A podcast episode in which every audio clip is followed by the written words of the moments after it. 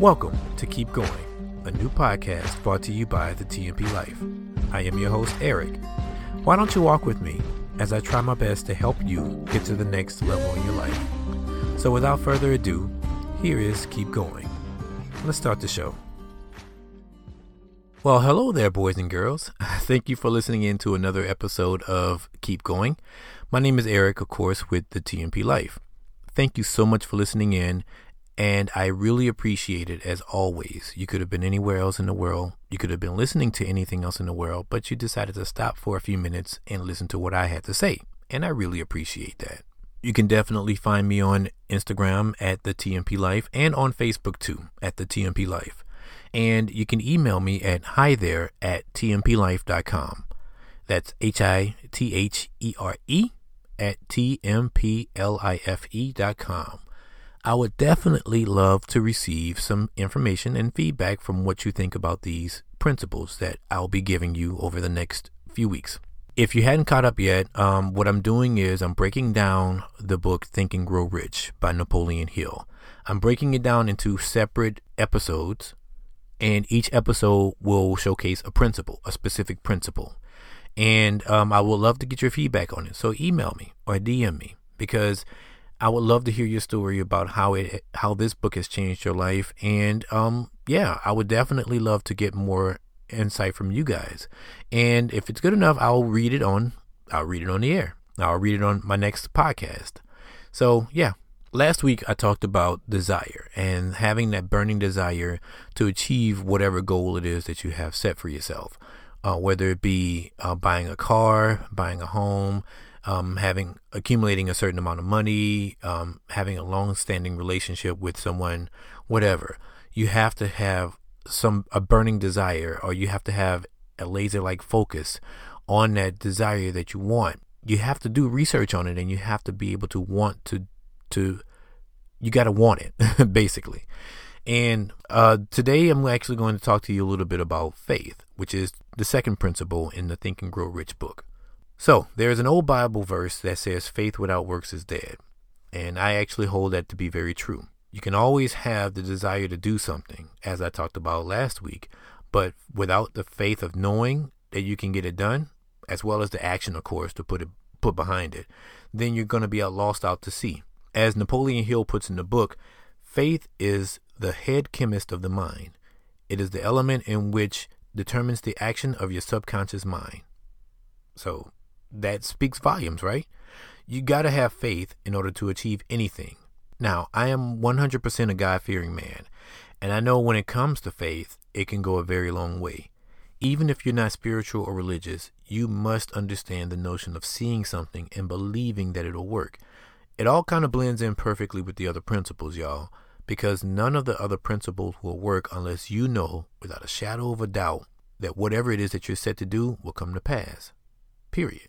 I don't think I've ever told y'all the story of my family moving from Houston to Dallas. I think I may have talked about a little bit about us moving from Baton Rouge to Houston and what it took for that to happen, which I can talk about that on another podcast episode as well. But yeah, the Dallas, the move from from Houston to Dallas, which was much more intriguing than the move from Baton Rouge to Houston. What I will also say is that each of these moves had been just I don't know it, it was it's just almost like surreal the way that things happened. Um, but for right now, I'll talk about the Houston move from Houston to Dallas. So living in Houston was somewhat it was tough for me and my family because financially the money just wasn't there and this is complete and full transparency. The jobs weren't making enough money for us to sustain a decent lifestyle or anything like that.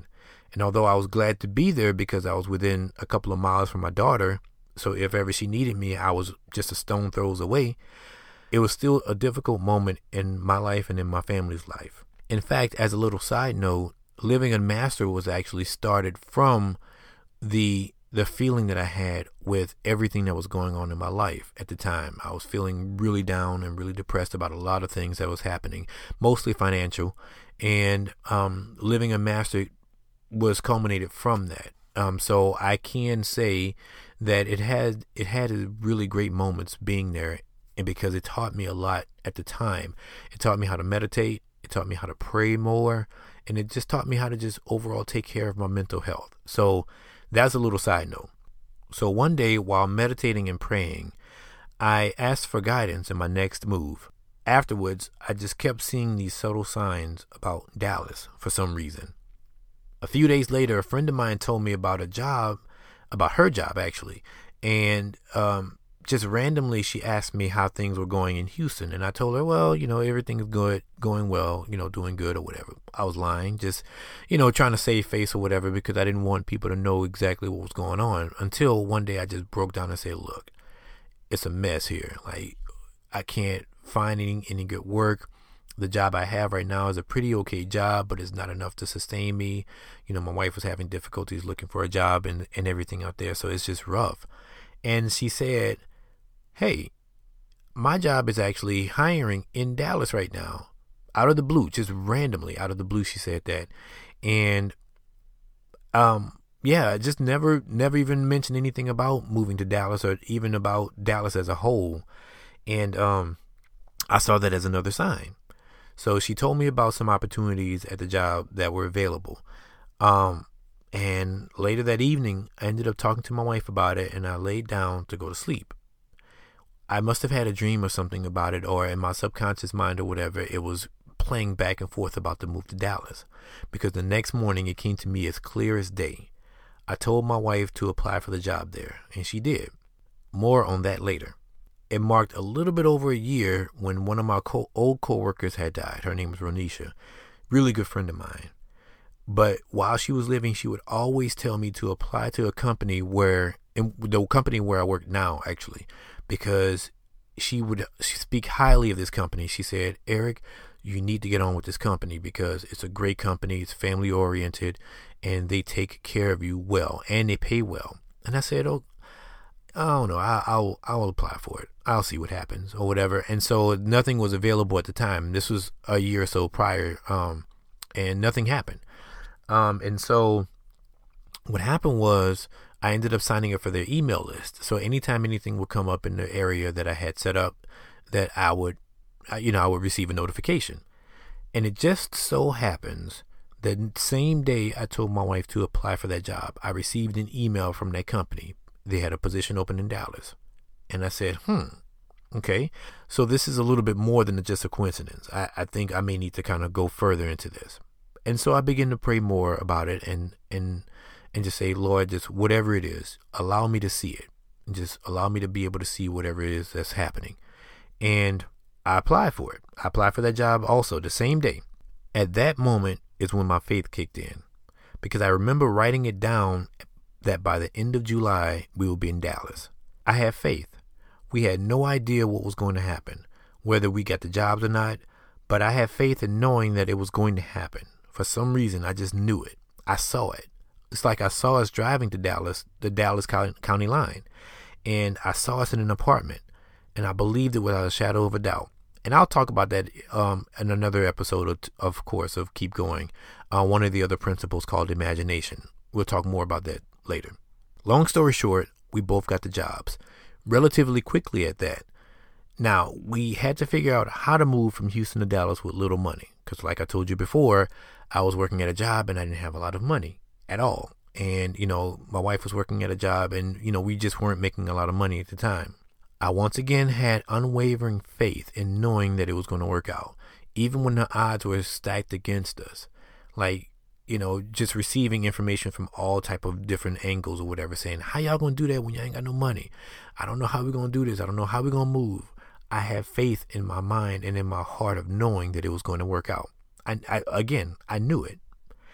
We're going to be in Dallas by the end of July. In fact, that's exactly what I wrote down. Before August 1st hits, we're going to be in Dallas. Well, I am happy to say that by the time you hear this, we would have been in Dallas for one full year. July 28th to be exact. And we paid nothing to get here. My company took care of the entire thing, which again, I'll talk about that another time. But we literally paid nothing to come here. In fact, we were actually given money to come here. And I had faith. Pretty much that's all it was. I had faith. So the moral of the story is have faith in knowing that you will receive what you ask for.